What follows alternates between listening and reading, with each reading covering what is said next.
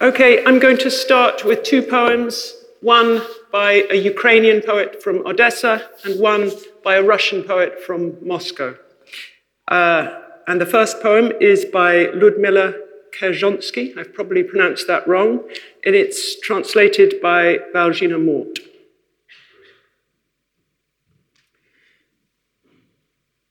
She Dreamed a Humanitarian Convoy is the title. She dreamed a humanitarian convoy entered the city. Covered with a sheet, head to toe, she sleeps, tucking her knees. Always on her right side, while a wall watches her back. This is how one sleeps in the time of humanitarian wars. This is how, in all times, all tribes sleep, waking only from silence. Silence is a threat. During silence, do not open your door. They are there humanitarians with their inverted eyes.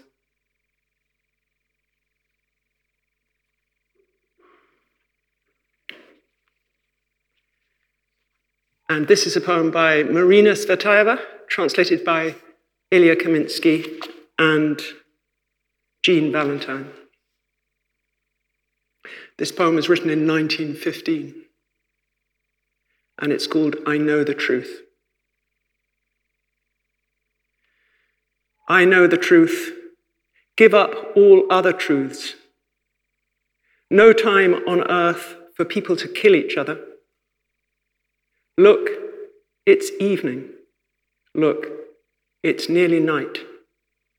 No more of your talk, poets, lovers, generals. Now, no wind, and the earth is sprinkled with drizzle and soon the blizzard of stars will go quiet.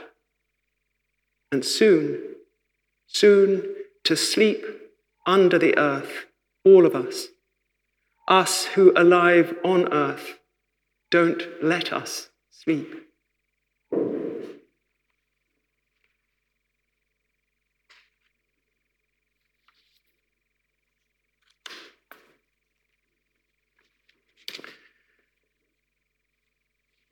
So, this lecture is called Lament for the Earth, addressing the challenge to nature poetry. And of course, that challenge goes on changing.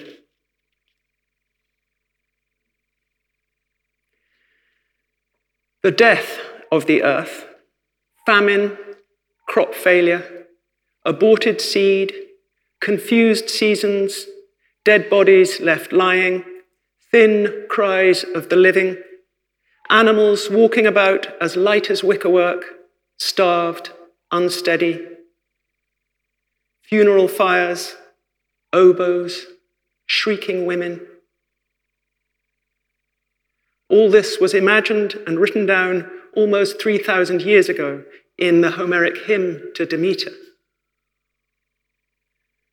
Demeter is Horephoros, the goddess of seasons whose daughter became the bride of the underworld. Two traditions intersect in her story the tradition of lament and the tradition of nature poetry, both of which are attempts to communicate with something outside human structures of thought.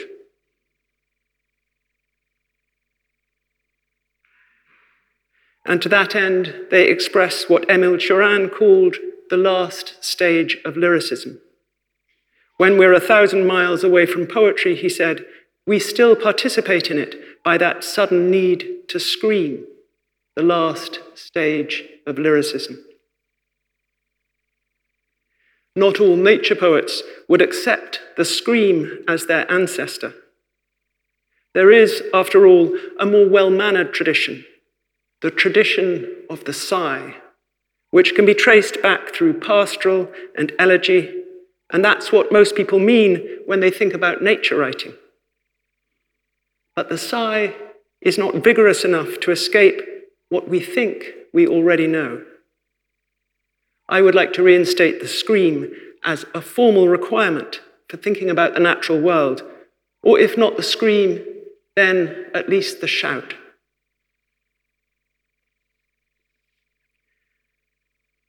With that declaration behind me, I'm going to speak to you today about the earth, the mighty photocopier which has no copy of itself. I hope to show some gratefulness for the supply of leaves just now on the point of being printed, each tree species with a set of replicas of last year's leaves, and yet each leaf particular. So that the character in that Borges story, I mean Funes, who fell off his horse and was disabled and could do nothing else after that but sit memorizing facts. He could remember not only every leaf in its singularity, but, and I'll quote it, the truth was, Funes remembered not only every leaf of every tree in every patch of forest, but every time he had passed or imagined that leaf. I suppose the mind of Funes must sometimes have resembled these images of the several selves of a poplar leaf by Garry Fabian Miller. I wish a poem could work like that, turning slowly green as it proceeds. This is what Gary says about these leaves. In the spring of 1985 in Lincolnshire, I made a record of the photosynthesis of a poplar tree as it was leafing, investigating the emergence from the bud of a translucent, pink, green veined cluster of cells. Then the flood of all the colours we call green, percolating the leaves as the spring days lengthened. Each morning, I gathered a ribbon of leaves, placed them one at a time in the enlarger clip, and printed directly from and through them. I followed the same routine for 30 days until the tree had reached its full chlorophyll rich greenness.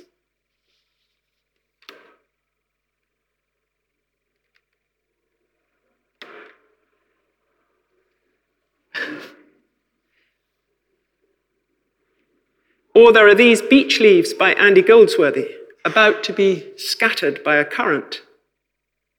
The photographer has overtaken the instant and found what it feels like to be incidental.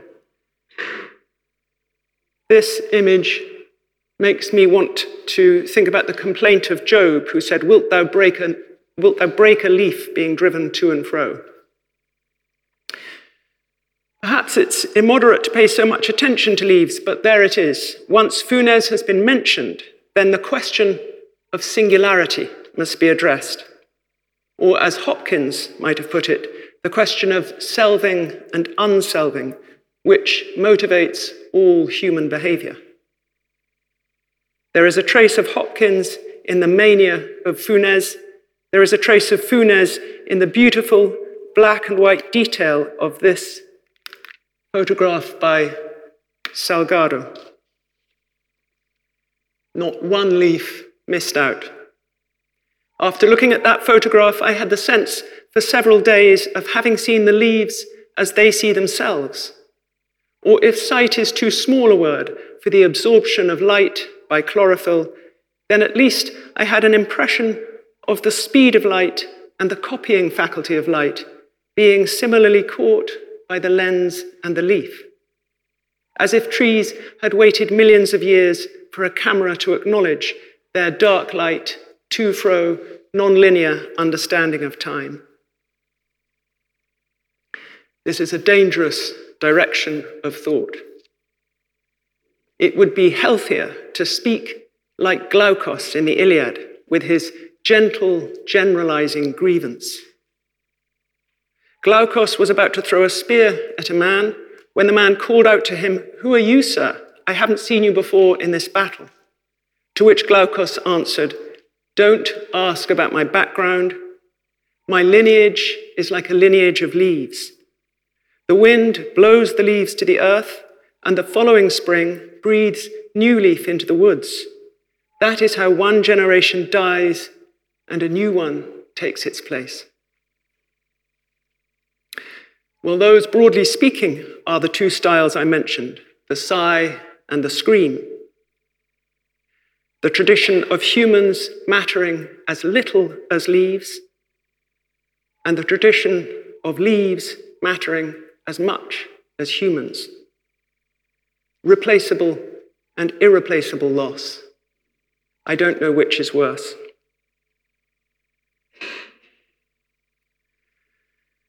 Two types of lament match those two types of loss.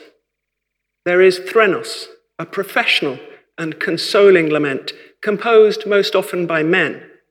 In its various forms, the elegy, the ode, the epitaph, the obituary, threnos brings perspective and information to the bereaved and a kind of calm.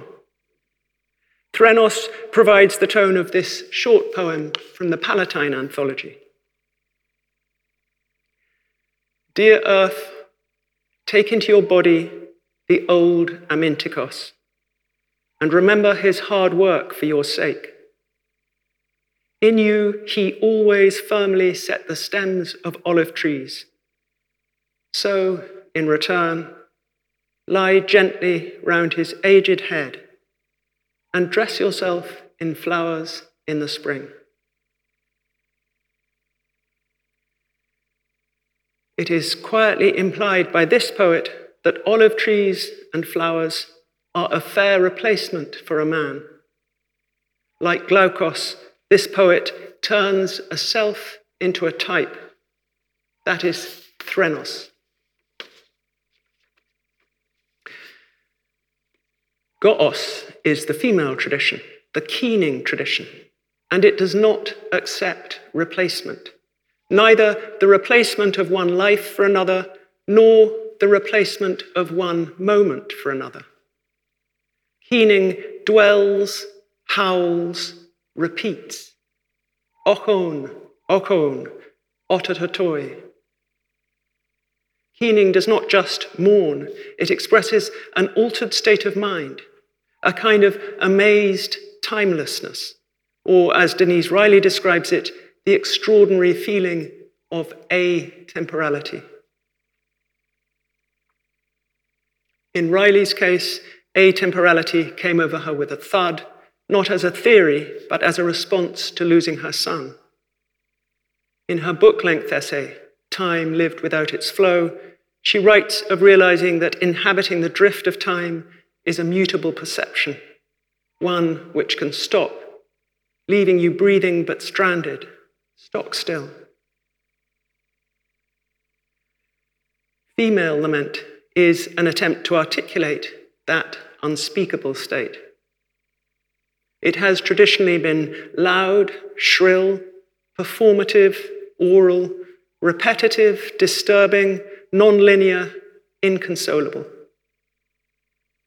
Its drift is against dailiness, against forgetting, against life itself, even to the point of stirring up revenge, so that at least since the 6th century BC, there have been legal restrictions on its practice, with the result that it only appears in literature in disguised or sanitized form. Often, this type of lament refuses to use human syntax it adopts an interspecies language in which women shriek like birds or stand with arms raised as if they'd turned into trees.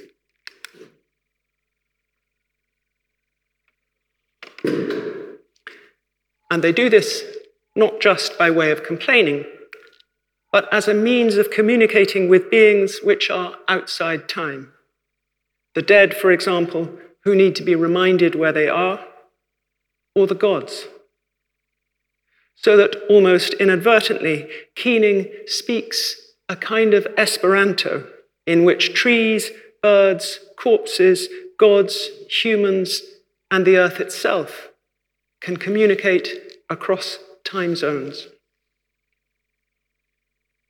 I'm very interested in this Esperanto, because it suits my sense that trees have a different way of inhabiting time, which Salgado communicates through his overtaken instance, and which Funes must have known in the all at once worlds of his memory.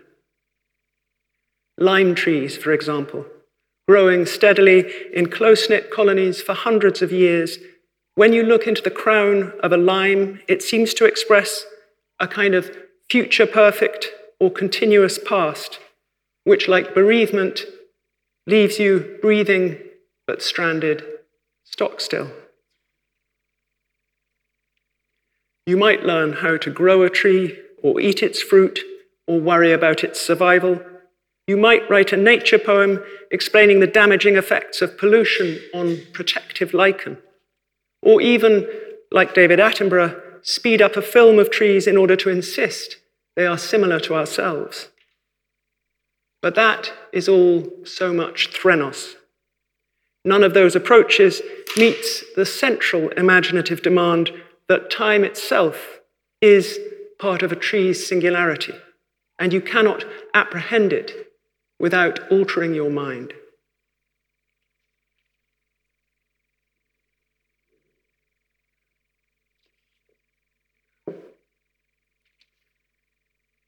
You principle of song, what are you for now? Perking up under any spasmodic light to trot out your shadowed warblings. Mince slight pillar and sleek down your furriness. Slim as a whippy wire shall be your hope and ultra flexible.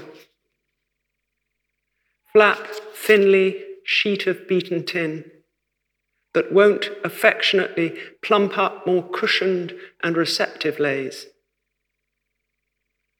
But, little song, don't so instruct yourself, for none are hanging around to hear you. They have gone bustling or stumbling well away.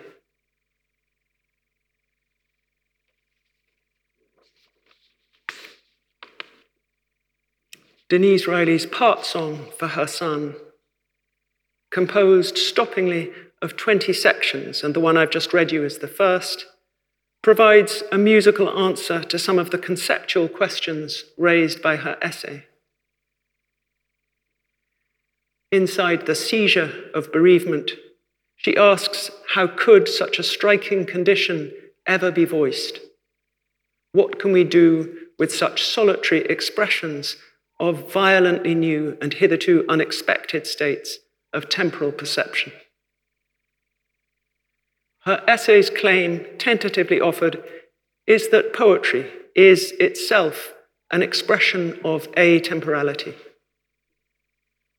A poem, she says, may well be carried by an oscillation, a to and fro, rather than by some forward leaning chronological drive.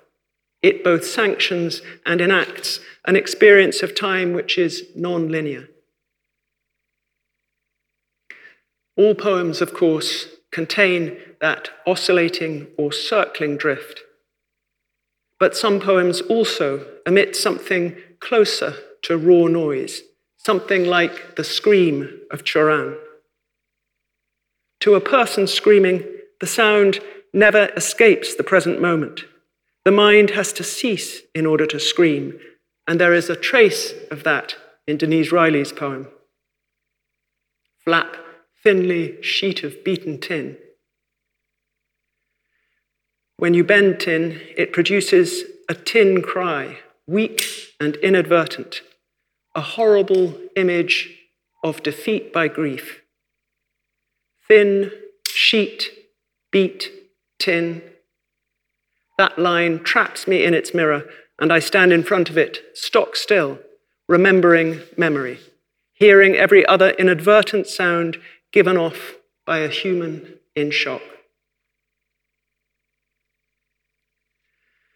I met a musicologist recently who could hear the voice of tin trapped in a bronze rivet, alloyed with the sweeter, pinker, more radiant sound of copper.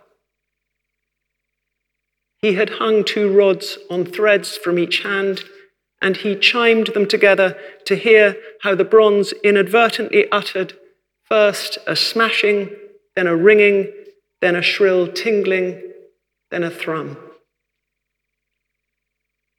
He called it the timbre of bronze. And he defined timbre as the spectral difference between one type of sound and another, a measure of singularity. What he was hearing was the self of bronze. Like the various selves in that Hopkins poem, each mortal thing does one thing and the same, deals out that being indoors, each one dwells, selves, goes itself. Myself, it speaks and spells, crying, What I do is me, for that I came. Having listened to the self of bronze, the musicologist picks up an iron rivet and strikes it, and an older, more dignified pain rings out, in which he can hear long bands of iron dwelling in rocks, pressure of mullock and contamination, mining, washing, blast of a furnace, hammering, shaping, chiming, Yes, he grasps the whole biography of iron in its roaring note, more like a pang than a clang. And after the pain of iron, then comes the xylophone. He braces himself for the xylophone, each of whose bars remembers a rosewood branch grieving in the Amazon and the constant passing of the life of light colliding with each leaf cell. And while most of us are getting on with work, revving engines, drilling, barking, chattering, lecturing, or often flying silently through virtual worlds with no weight at all, it is good to know that a musicologist is sitting in a high room in Sheffield, absolutely actual and echolocated, a listener. His feet on the floor provide roots for his lifted arms. His head, bald and drum like, listens with its skin, with its very eyes, to the trembling past lives of leaves.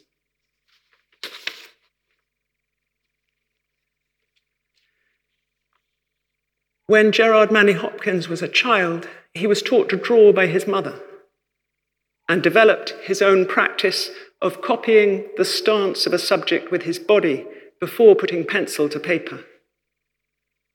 Chinese calligraphers have a similar practice. When copying a text, they begin by inscribing the forms onto the surface of the heart. Then they cover the original and copy from the heart onto the page in one flourish.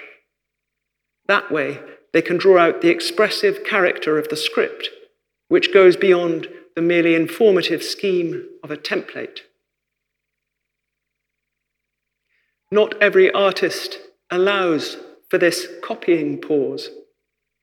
Three seconds of interspecies shock before drawing a line or making a sound. You might call it the keening style of art as opposed to the elegiac, but Hopkins has a better word prepossession. He speaks of a prepossession which flushes matter, as if he had found from inside the feeling of a pose a flush of already there-ness which produced it. Perhaps he could have used the word personality, which is the word Tagore used in 1925 when speaking about the a priori selving of the senses. Personality, Tagore said, is the one thing that lies at the basis of all reality. Apart from personality, there is no meaning in creation. Water is water because I am I. But prepossession is a less closed word than personality. Prepossession suggests the existence of a communal pre self, which is singularly felt. And that's why the poetry of Hopkins is so dance like, as if he were moving from one pose to another to find out that being indoors each one dwells. Hopkins only used the word prepossession in his early journals. He later substituted the words inscape and instress, which imply that he was no longer copying gestures, but still noticing perspectives, as, for example, in this sketch of an ash twig made in 1870. And he writes underneath it this skeleton inscape of a spray end of ash I broke at Wimbledon that summer is worth noticing for the suggested globe. It is leaf on the left and keys on the right. A year later, March 1871, he's looking at ash twigs again. This is the time, he says, to study inscape in the spraying of trees.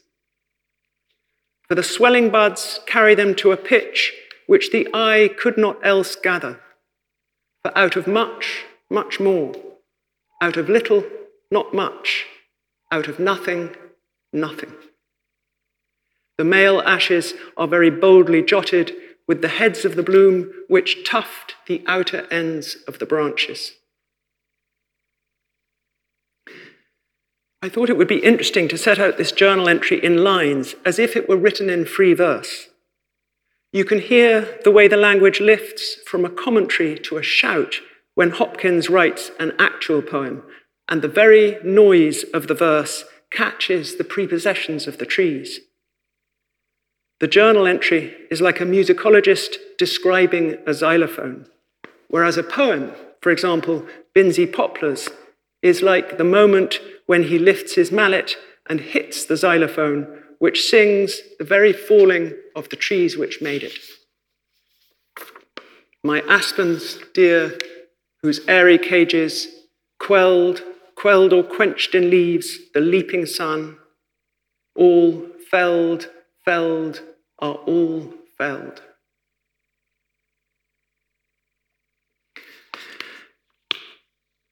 So there you have two listeners from different centuries, but with similar enthusiasms, attending patiently to the selves and pre selves of things. And there are others with prosthetic ears and sleepless brains, listening harder, listening further, listening beyond the scale of what it means to listen. An array of underwater hydrophones can hear icebergs weeping off the coast of Antarctica. What does it mean when a huge, white, unstable shape emits a sound which can't be heard except by computers which draw what they conceive like this.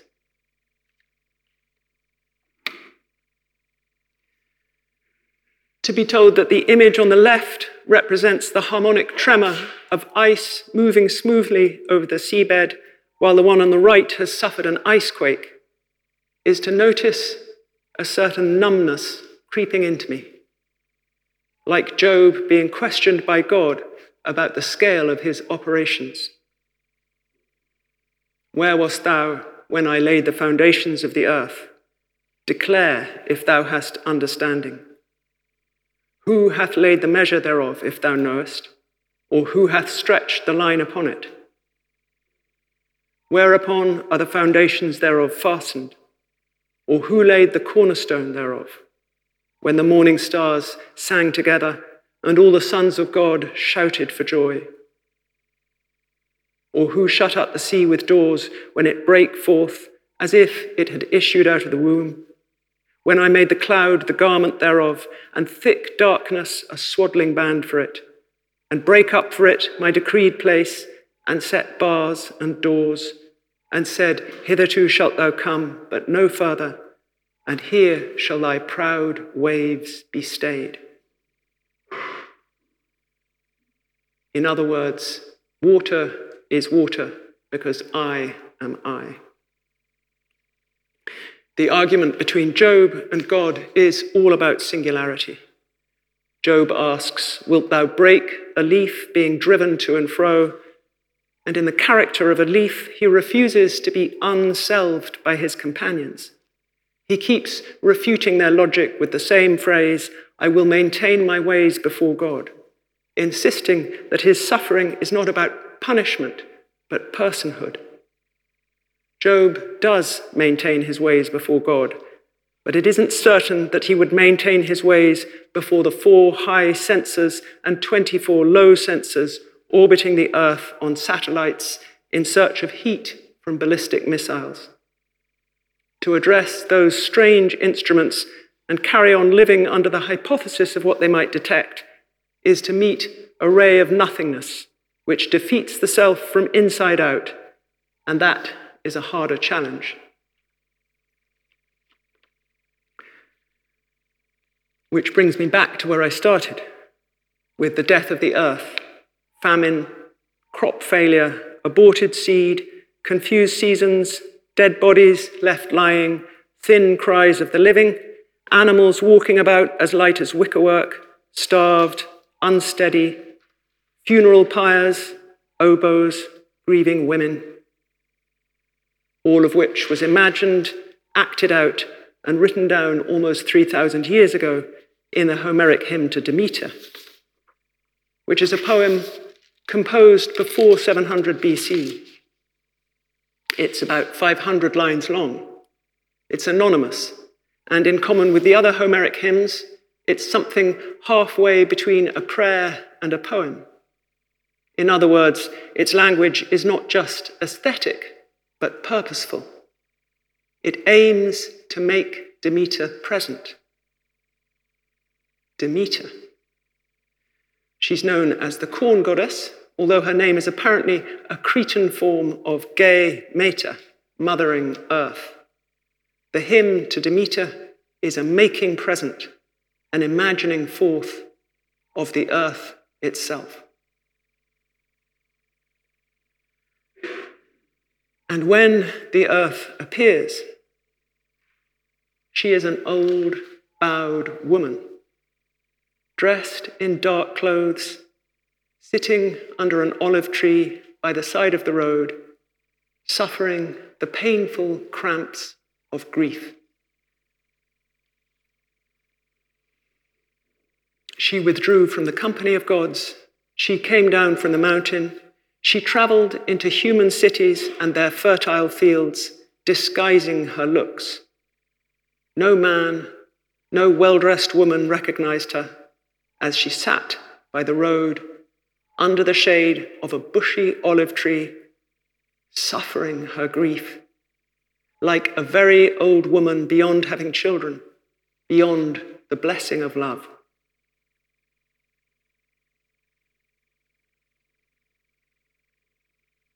She might be any one of us as she sits there copying the posture of human endurance. Or perhaps it's we who copy Demeter's posture whenever we suffer loss.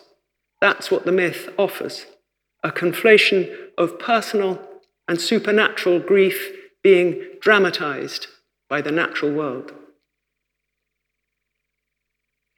As everyone knows, Demeter lost her daughter Persephone.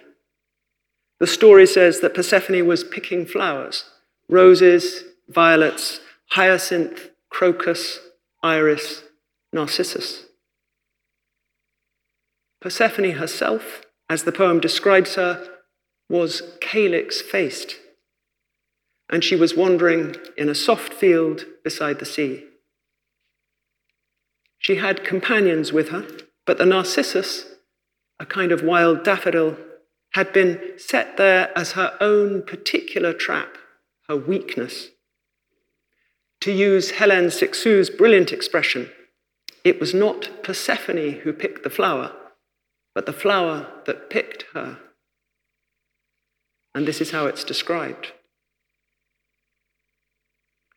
It was astonishing and flaring, a miracle both to gods and humans.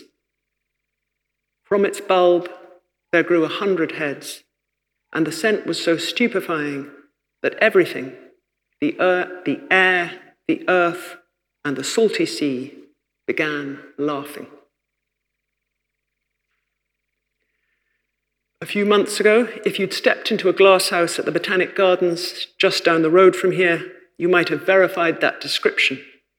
Even as you slid the door open, the scent of a narcissus rose to meet you like a ghost, astonishing, flaring, miraculous, stupefying, such a shock to the senses that you would have stood there laughing.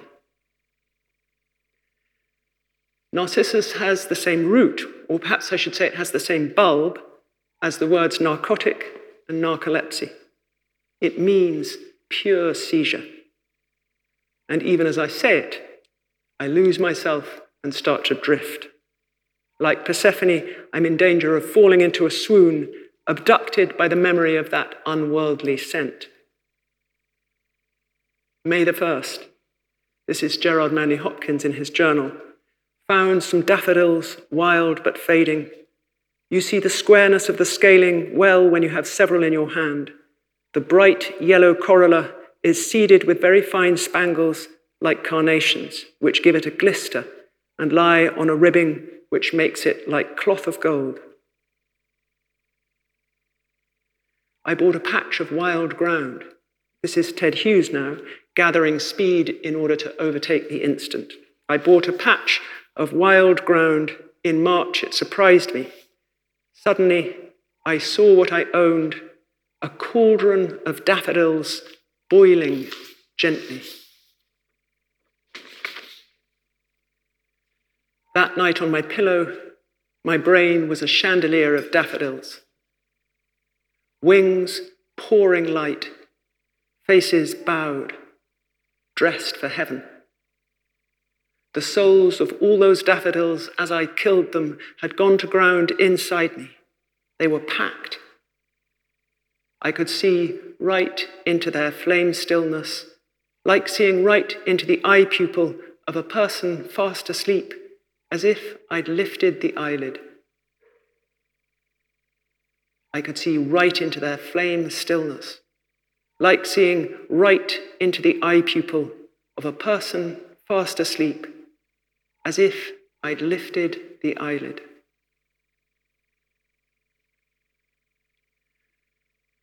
Anyone who passes a Narcissus, if they know the myth of Demeter, will read it as a pictogram of Persephone's amazement and Demeter's shock. The three of them are wired to each other in a circuit of memory. Narcissus, a noun meaning numbness, rapture, atemporal amazement, concussion, a frilled flare or flower, secretly clean soaked, scented, inaudible but shaped like a fanfare, a sculpted scream, an ear trumpet, a lamentation, a prepossession or prior haunting, a ghost of light already trapped inside the capacity to see light, claimed by such a being, Persephone vanished. She became the bride of Hades, god of the underworld. She crossed from one time zone to another. And as she disappeared, she screamed with a shrill sound. She called out to her father, but he was elsewhere sitting in a temple, deafened by the hum of prayers. The voice of Persephone went on screaming behind her.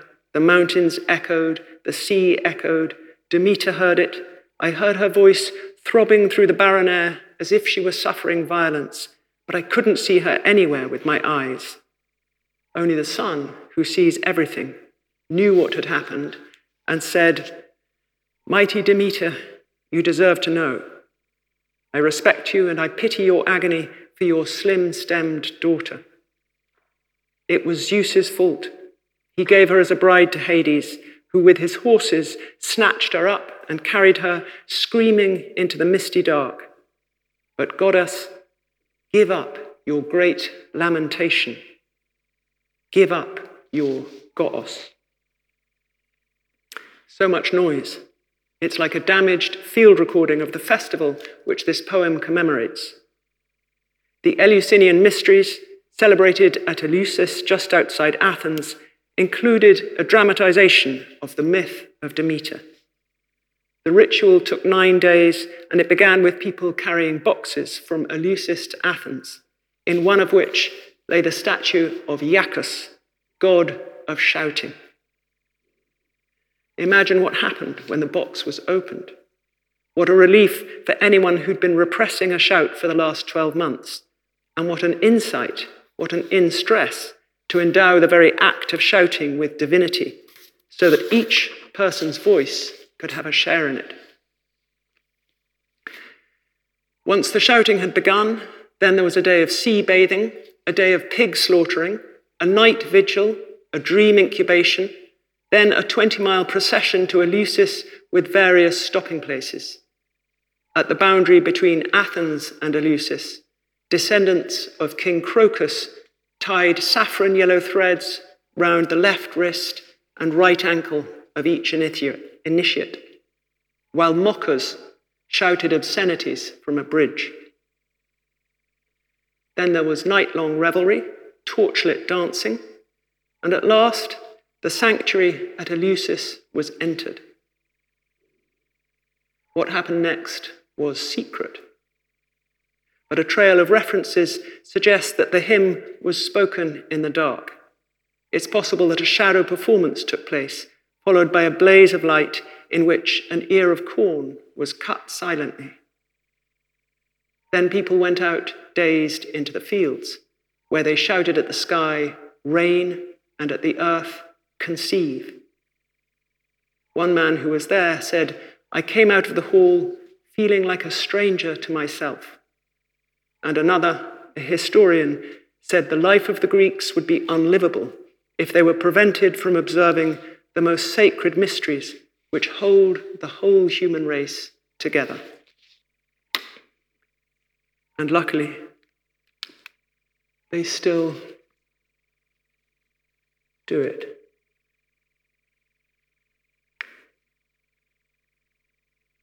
If I can get it to work, I might need help.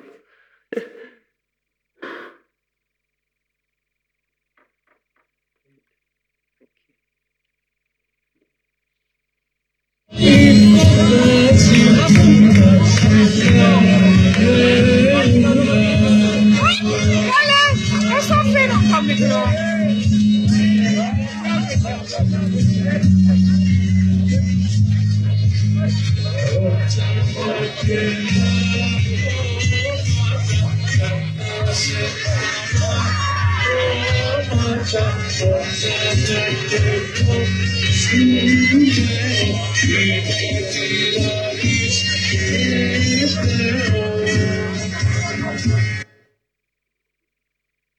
think that the difficulty of seeing it is all part of it.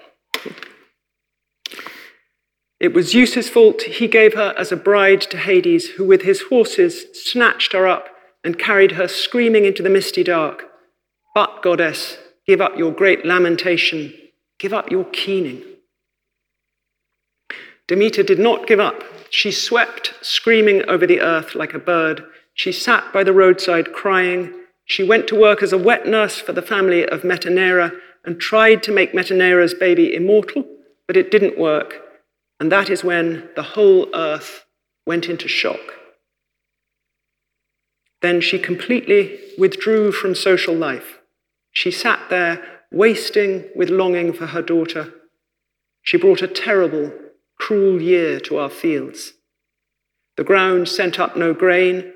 She had it hidden in her grip quantities of curved ploughs pulled in vain by oxen, quantities of white barley falling in vain on the mud. She might have murdered all humans with her evil famine and stopped all the joy of festivals to the gods. But we know how the story ends. Zeus relents, Persephone is fetched from the underworld, but having eaten a pomegranate, she's condemned to return there for a third of the year. And that is how time starts up again and the seasons are created. Demeter is given the title Horephoros, which means minister of seasons, keeper of the hours, and yet, through the performance of the poem, the yellow flower, the shouting, the double shock of a mother and a daughter and the vision of the death of the earth, a photograph of stuck time has already been printed into us.